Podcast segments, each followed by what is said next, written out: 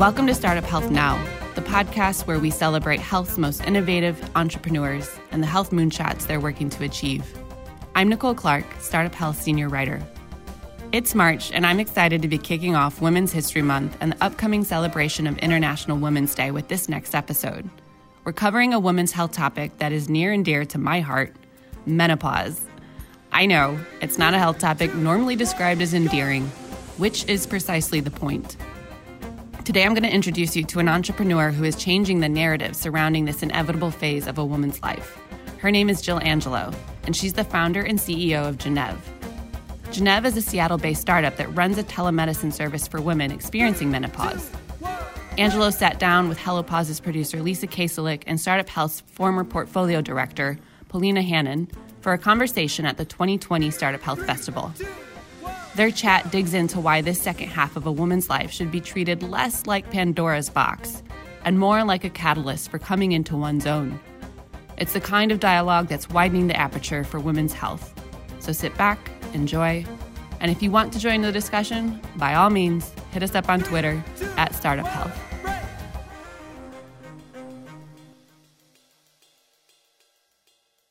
I am super excited to be having this conversation. And if you don't mind, I'm just going to treat this as a personal session for me where I'm going to ask you all the questions about my future.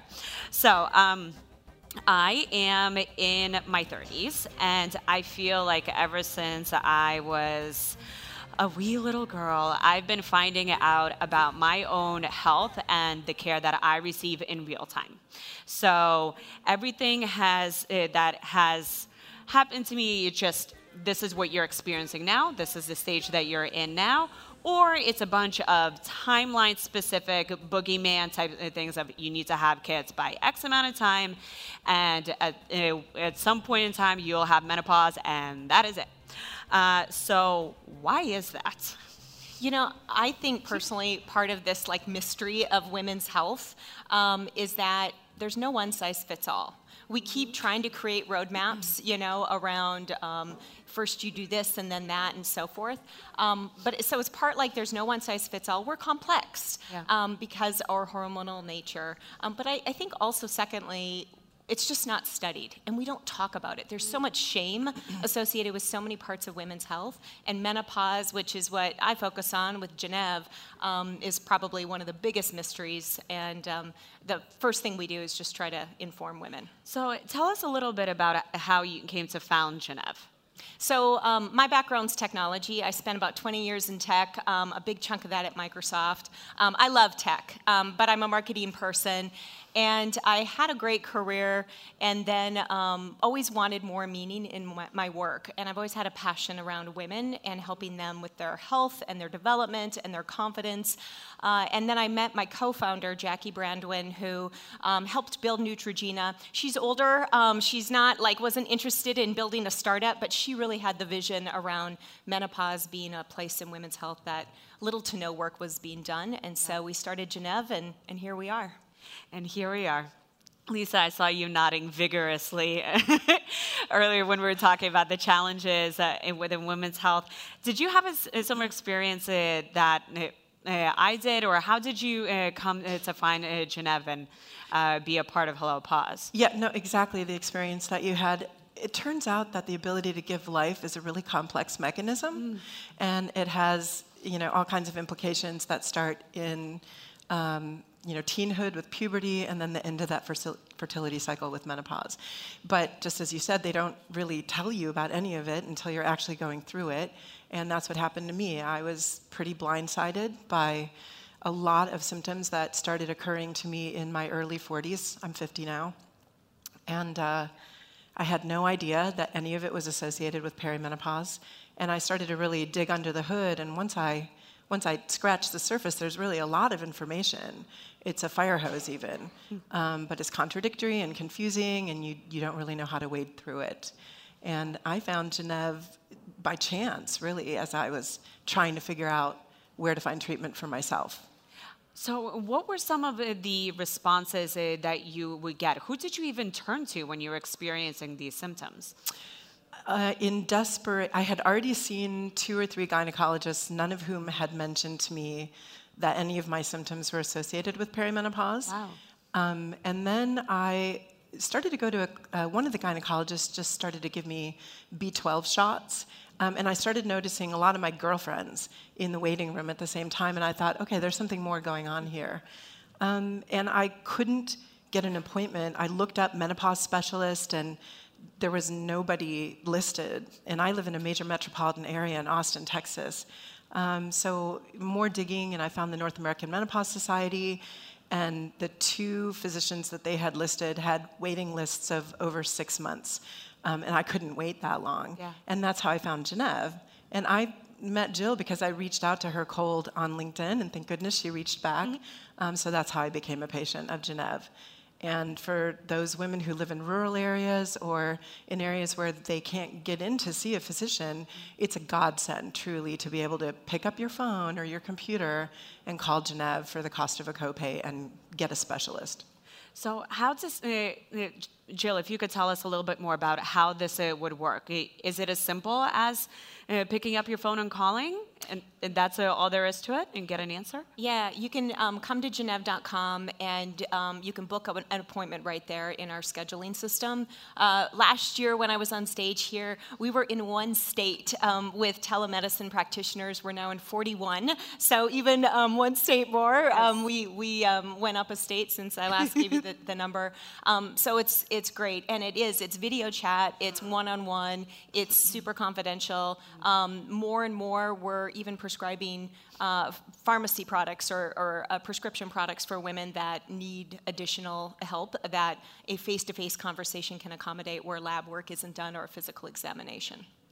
So, um, let's ad- address the elephant in the uh, room around one particular item that gets th- uh, thrown around the notion of menopause and it's turned into a bit of a joke is hot flashes. Anytime anyone gets warm or, or for any reason like oh you're having hot flashes and so that certainly stigmatizes the, the entire experience and doesn't it doesn't enable us to talk about really any of it. What are some of uh, the other reasons uh, why you think uh, that that stigma truly exists, and some of uh, some of the blocks that we may experience of talking about menopause? You know, I think, and, and Lisa definitely add on to this. Um, number one, menopause, yeah, the whole hormonal like induced you know kind of whether it's anxiety or rage or hot flashes none of that's like pleasant yeah. Um, but also it's been associated with age and aging and we're a society where it's not cool to say I'm in menopause or I'm having a hot flash and I'm aging. And so I think that's part of um, you know the stigma around it. Women suffer in silence. Every woman goes through menopause. Uh, one in three have a pretty tough go of it. Mm-hmm. And so it's not even in the workplace. Women are not going to declare, "Hey, I'm having trouble sleeping, so I can't really concentrate at at, during the day. Can I have some flexibility on when I would come in?" who's going to admit to not being at the top of their game at work? Um, so there's a lot of challenges around that destigmatization that we've got to work through. But also, there's a really big payout. I mean, the other big time when you know women can um, talk about what's happening with their bodies is during pregnancy and mm-hmm. giving birth, and there's a pretty big payoff at the end of that, you know. Mm-hmm. And we don't yet know, or we haven't um, advertised well, what the payoff is at the end of you know perimenopause. Um, and that's one of the things that we're really exploring is what is the power of women post 40 in our society. And so that's a really exciting thing to look at and explore. Yeah, that's uh, one of the things that I've been actually so impressed by with Hello Pause is that it is a it's women sitting around in a room and really talking about it, and it's uh, public. You can check out their web series uh, on uh, on YouTube, and it's just really honest uh, discussions that are trying to break down through some of some of those walls. And it, it I think I would encourage everyone not only to just check out the series, but to start having conversations about what can mm-hmm. happen in the future. And with those conversations, I think we need some allies. Mm-hmm. So, uh, Jill, you started to mention the workplace and flex time being something that employers can consider. What are some of the other ways in which all of us uh, could be allies to, to women during this time? You know, um, we recently published the 2019 Menopause Zeitgeist. Um, so if you go to Gennev.com and you search for the Menopause Zeitgeist, it's a report of over 6,000 women who have taken our menopause assessment on our site.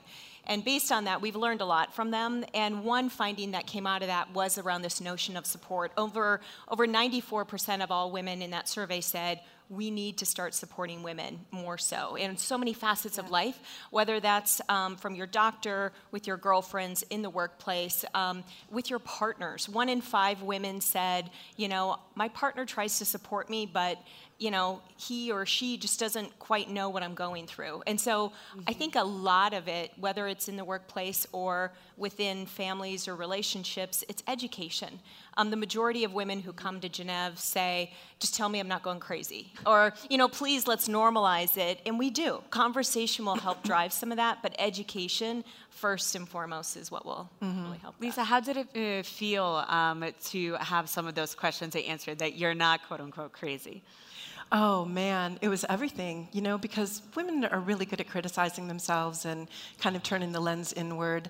Um, so to, I was shocked actually to find out that there were thousands and thousands of other women that were having the exact same conversation that I was having, but they were having it behind closed doors. Mm-hmm. And they talk about it a lot amongst themselves. And it, sort of when you get into that little club, then you find out about all those conversations. But I thought this is really important for us to speak about in a wider audience, yep. uh, which is actually why we're going to South by Southwest yes. in March to bring it to the conversation out in the open.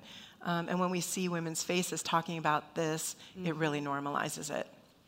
So, one of the things that I've also been so fascinated by is how the power of your message is really to embrace this entire journey.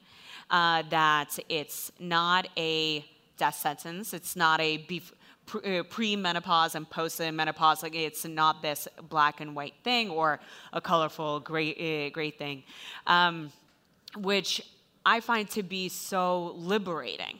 Um, how are you getting that message across it, and how is it? Uh, how have you been able to share it with people? What has the reaction been?